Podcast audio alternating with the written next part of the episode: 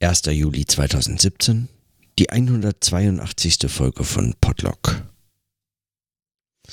182 ist praktisch die Hälfte. Morgen 183 ist dann schon über den Berg, sozusagen. Und nachdem ich heute sehr spät aufnehme, hm, kann man sagen, praktisch die Hälfte geschafft. Oder zumindest vorerst, weil so klar ist es überhaupt nicht, dass es nach einem Jahr aufhört. Denn nach wie vor gilt, dass ich mir nicht ganz sicher bin, was es ist. Und auch nicht, was es werden kann. Und mehr und mehr habe ich äh, den Eindruck, dass diese Form von Notizen, diese Form von Selbstgesprächen, diese Art im Sprechen zu denken und über über bestimmte Fragen immer wieder in so einem zurückkehrenden, wiederholenden, Dinge wieder aufgreifenden, sogar eigentlich sich selbst zu teilen, wiederholenden. Manchmal kommt es mir zumindest so vor, so richtig kann ich das nicht nachprüfen, weil ich, weil mir die Transkripte fehlen oder so, aber dass, dass bestimmte Themen wiederkehren, ist auch keine unbeabsichtigte Wiederholung. Manchmal frage ich mich, ob ich nicht Themen schon aufgegriffen hatte. Die Suchfunktion bringt dann wenig hervor, weil wenn es in diesen kleinen Kurzbeschreibungen nicht drinsteht, dann ist es momentan zumindest nicht durchsuchbar. Und so ist mir aber zumindest dieses Wiederkehrende und diese Form des sprechenden Denkens eine, von der ich vermute, dass sie mir fehlen würde, wenn ich damit einfach aufhöre. Und ich frage mich auch, woran das liegt, also was genau eigentlich daran fehlt. Und wenn ich Texte lese, Artikel oder kurze Texte, ähm, oder auch äh, in längere Bücher reinlese oder sie einfach so durchlese, dann stellt sich mir die Frage nochmal vor, vor dem Hintergrund, dass solche Texte eigentlich in ihrer Starrheit und in ihrer Größe und in ihrer in diesem Zelebrieren bestimmter Formate und auch bestimmter tradierter Formate, die ihre Berechtigung möglicherweise schon längst hinter sich gelassen haben. Zu denken gibt, was es eigentlich heißt, heute noch Texte zu schreiben und äh, darüber nachzudenken und mit diesem Denken in irgendeiner Form notierend, reflektierend, schreibend, sprechend, diskutierend umzugehen.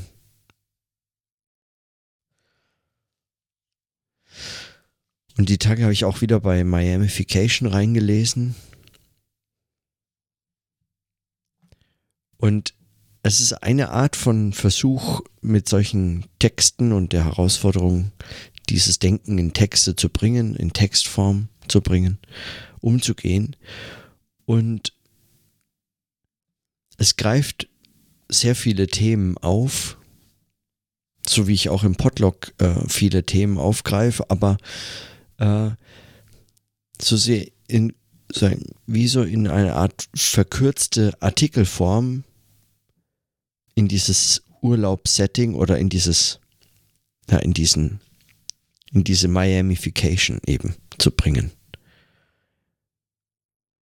Und ich frage mich, ob das funktioniert, ob das nicht sich eigentlich diesem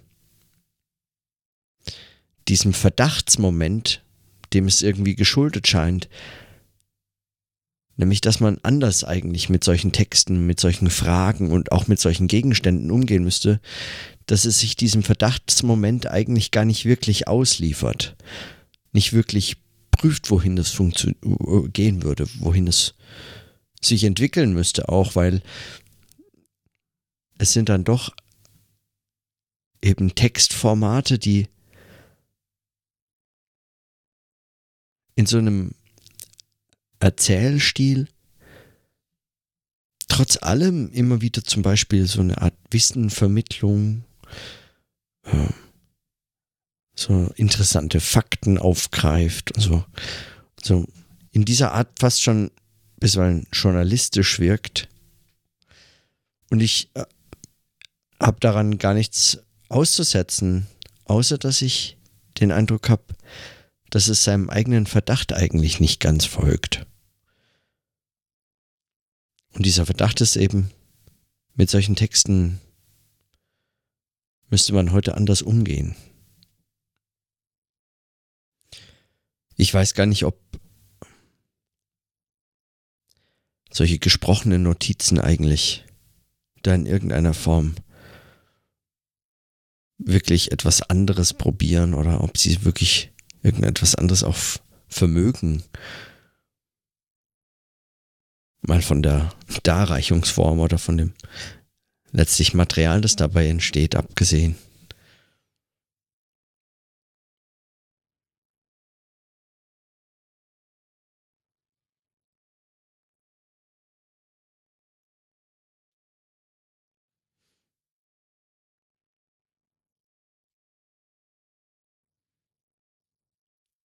Aber vielleicht und so ist die Hoffnung für mich zumindest auch für dieses, den größeren Zusammenhang dieses Potlock, dieser Notationsform und dieses Experiments und dieses Projekts und wie auch immer man es nennen möchte, mit also Namen, die irgendwie nicht so recht passen, zumindest mir scheint es passen nicht so recht,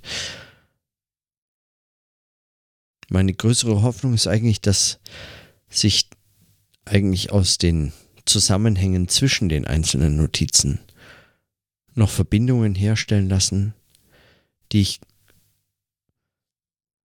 also schon in einer der früheren Folgen dann Arbeitsgedächtnis genannt habe. Also eine Form von Bezügen dem Aufgreifen bestimmter Themen und Fragen und dieser Art, bestimmte Dinge zu diskutieren oder zu besprechen, sich zu widersprechen, sich eigentlich in bestimmte Fragen zu verstricken. Dieses Verstricken, dass das eigentlich an dieses Sprechen gebunden tatsächlich nochmal eine andere Form annimmt, als wollte und müsste man es schreiben.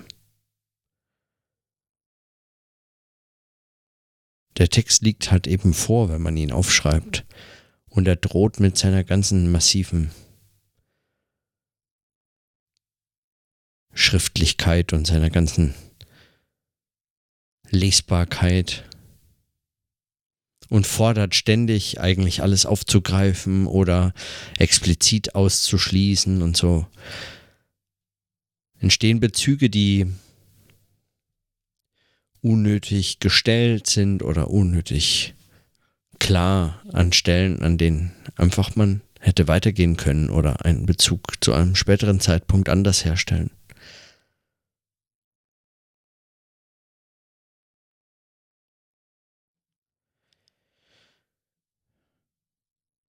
Und diese täglich wiederkehrende Struktur dieser Aufnahme unterscheidet es ja natürlich auch nochmal. Nicht jetzt von Miamification, weil es auch da das Format war. Und gerade in dem Zusammenhang ich das auch besonders interessant finde. Aber für manche Fragen scheint mir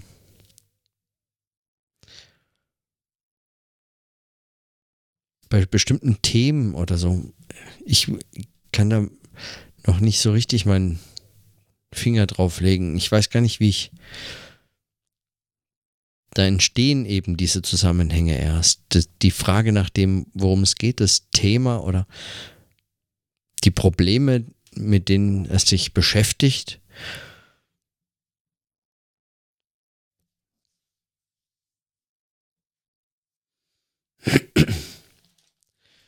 Und möglicherweise ist mir auch gerade deshalb äh,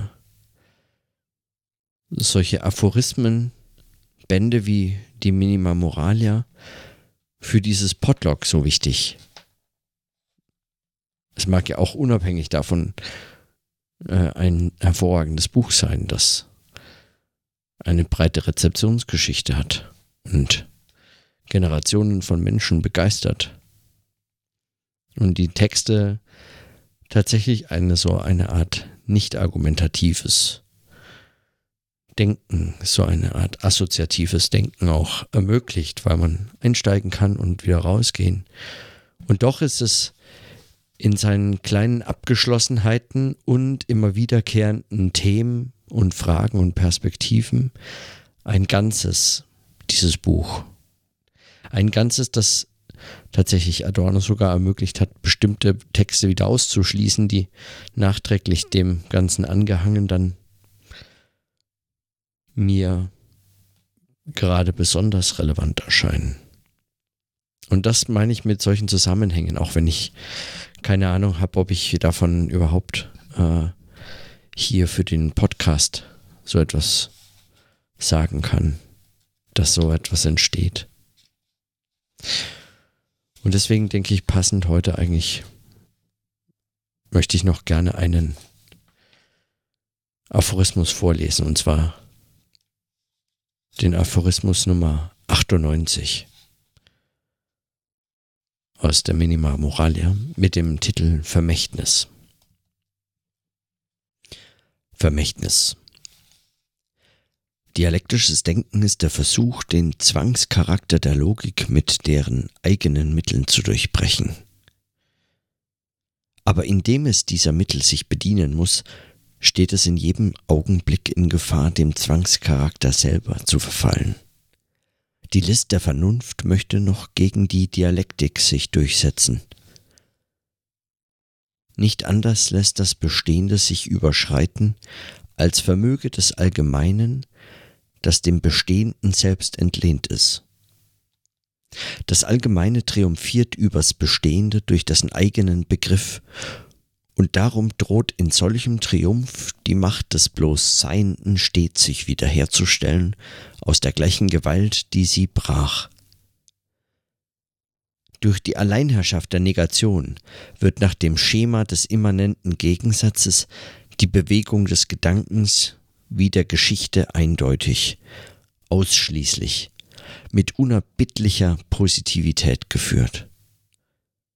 Alles wird unter die in der gesamten Gesellschaft historisch je maßgebenden wirtschaftlichen Hauptphasen und ihrer Entfaltung subsumiert. Das ganze Denken hat etwas von dem, was Pariser Künstler le genre chef-d'œuvre nennen dass das Unheil gerade von der Stringenz solcher Entfaltung bewirkt wird. Dass jene geradezu mit der Herrschaft zusammenhängt, ist in der kritischen Theorie zumindest nicht explizit, welche die traditionelle vom Stufengang durch das Heil erwartet.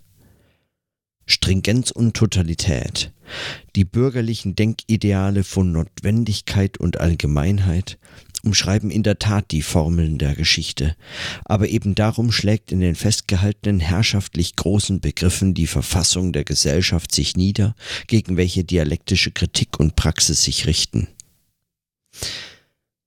Wenn Benjamin davon sprach, die Geschichte sei bislang vom Standpunkt des Siegers geschrieben worden und müsse von dem der Besiegten aus geschrieben werden, so wäre dem hinzuzufügen, dass zwar Erkenntnis die unzählige Geradlinigkeit der Folge von Sieg und Niederlage darzustellen hat, zugleich aber dem sich zuwenden muss, was in solche Dynamik nicht einging, am Wege liegen blieb, gewissermaßen den Abfallstoffen und den blinden Stellen, die der Dialektik entronnen sind. Es ist das Wesen des Besiegten in seiner Ohnmacht unwesentlich, abseitig, skurril zu scheinen. Was die herrschenden Gesellschaft transzendiert, ist nicht nur die von dieser entwickelten Potentialität, sondern ebenso wohl das, was nicht recht in die historischen Bewegungsgesetze hineinpasste. Die Theorie sieht sich aufs Quere, Undurchsichtige, Unerfasste verwiesen, das als solches zwar vorweg ein anachronistisches an sich trägt, aber nicht aufgeht in veralteten, weil es der historischen Dynamik ein Schnippchen schlug. An der Kunst lässt sich das am ehesten einsehen. Kinderbücher wie Alice in Wonderland oder der Struwwelpeter vor denen die Frage nach Fortschritt und Reaktion lächerlich wäre, enthalten unvergleichlich beredtere Chiffren, selbst der Geschichte als die mit der offiziellen Thematik von tragischer Schuld, Wende der Zeiten, Weltlauf und Individuum befasste Großdramatik Hebbels und in den schnöden und albernen Klavierstücken Saties blitzen Erfahrungen auf, von denen die Konsequenz der Schönberg-Schule hinter der alles Pathos der musikalischen Entwicklung steht, nichts sich träumen lässt. Gerade die Großartigkeit der Folgerungen mag unversehens den Charakter des Provinziellen annehmen. Benjamins Schriften sind der Versuch, in immer erneutem Ansatz das von den großen Intentionen nicht bereits determinierte philosophisch fruchtbar zu machen. Sein Vermächtnis besteht in der Aufgabe, solchen Versuch nicht den verfremdenden Rätselbildern des Gedankens Einsicht zu überlassen, sondern das Intentionslose durch den Begriff einzuholen. Der Nötigung, dialektisch zugleich und undialektisch zu denken.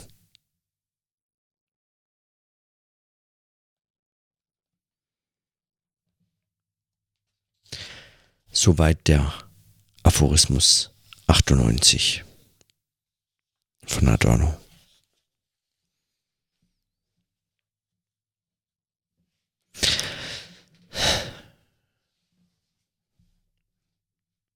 Gerade dieses Plädoyer für das Skurrile, Undurchsichtige, Unerfasste, das Quere, das so leicht aus dem Blick gerät, weil es unvernünftig oder mit Vernunft eigentlich nicht zu erreichen oder dem Denken in irgendeiner Form eigentlich letztlich abwegig gilt, gerade in solchen Phänomenen steckt vielleicht auch ein Verweis darauf, was ich an diesem sprechenden Denken schätze. Diese Abwegigkeit, der man sich gar nicht entziehen kann, weil man die Stringenz der Schrift, des einst Niedergeschriebenen und dann wieder Gelesenen und daran sinnvoll, knapp, präzise anschließenden, all diese Konsequenz man einfach nicht zur Verfügung hat, wenn man spricht und dieses Sprechen einfach verschwindet und es aber dennoch weitergeht. Und hier geht es natürlich noch um viel mehr. Es geht um äh, in der Geschichte liegen gebliebenes. Es geht um diese Infragestellung dessen, was dialektischem Denken oft vorgeworfen wurde und nach wie vor vorgeworfen wird, dass sie Geschichte, dass es Geschichte als eine Art von notwendigen Konsequenzen beschreibt, wo das eine aus dem anderen fast sinnfällig hervorgeht, in denen die Überwindung und die Aufhebung, die Bewegung dieser, dieses Denkens eine fast schon Auswegslosigkeit erzeugt bei der der Gedanke aufkommen könnte, es hätte nie anders kommen können. Und wenn dieser Gedanke aufkommt, so verstehe ich diesen Aphorismus hier und Adornos Warnung, wenn dieser Gedanke aufkommt, dann ist sich dieses dialektische Denken, das eigentlich mit den Mitteln der Logik dieselbe überwinden muss, ihrer, gerade ihrer Wirkmächtigkeit eigentlich erlegen.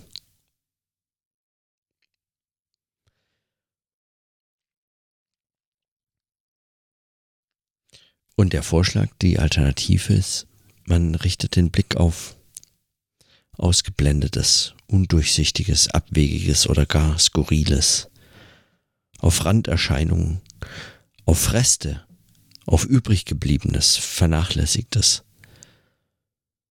Und das ist das in einer Form, die, die dieses nicht einfach als eben bedeutungsloses Beiwerk von irgendwelchen andernfalls zu bedeutsamen, folgenführenden Entwicklungen versteht, sondern als genau das, nämlich diese folgenreichen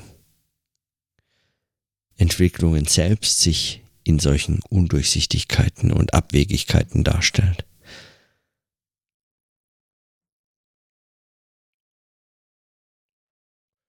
Und das greift das andere Thema auf, nämlich die Frage nach dem Scheitern und dem Widersprüchlichen.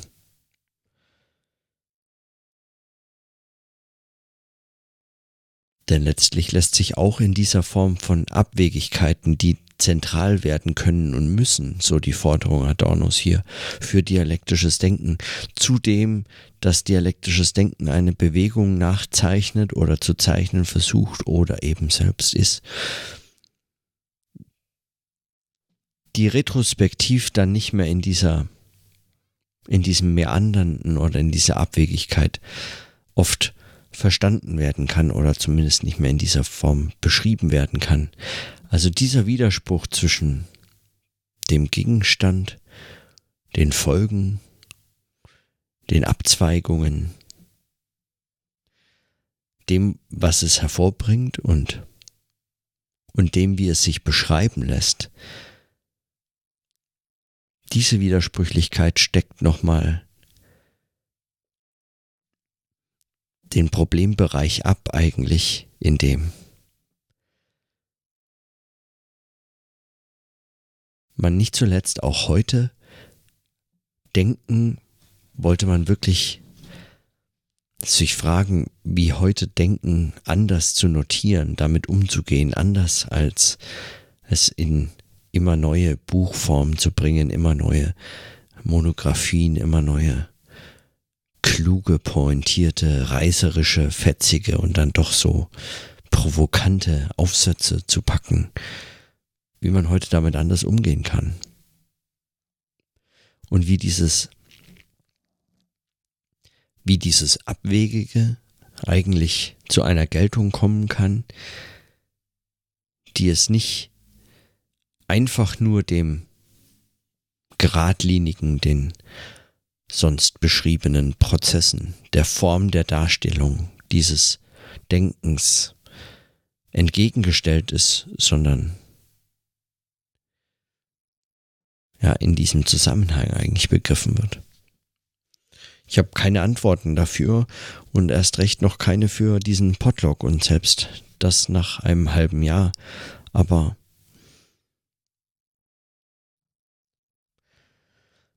ich gebe die Hoffnung nicht auf, dass das äh, zumindest beiträgt dazu. Zurück in Köln beschließe ich heute den Podcast einfach mit diesen kurzen Notizen. Und in diesem Sinne, bis morgen.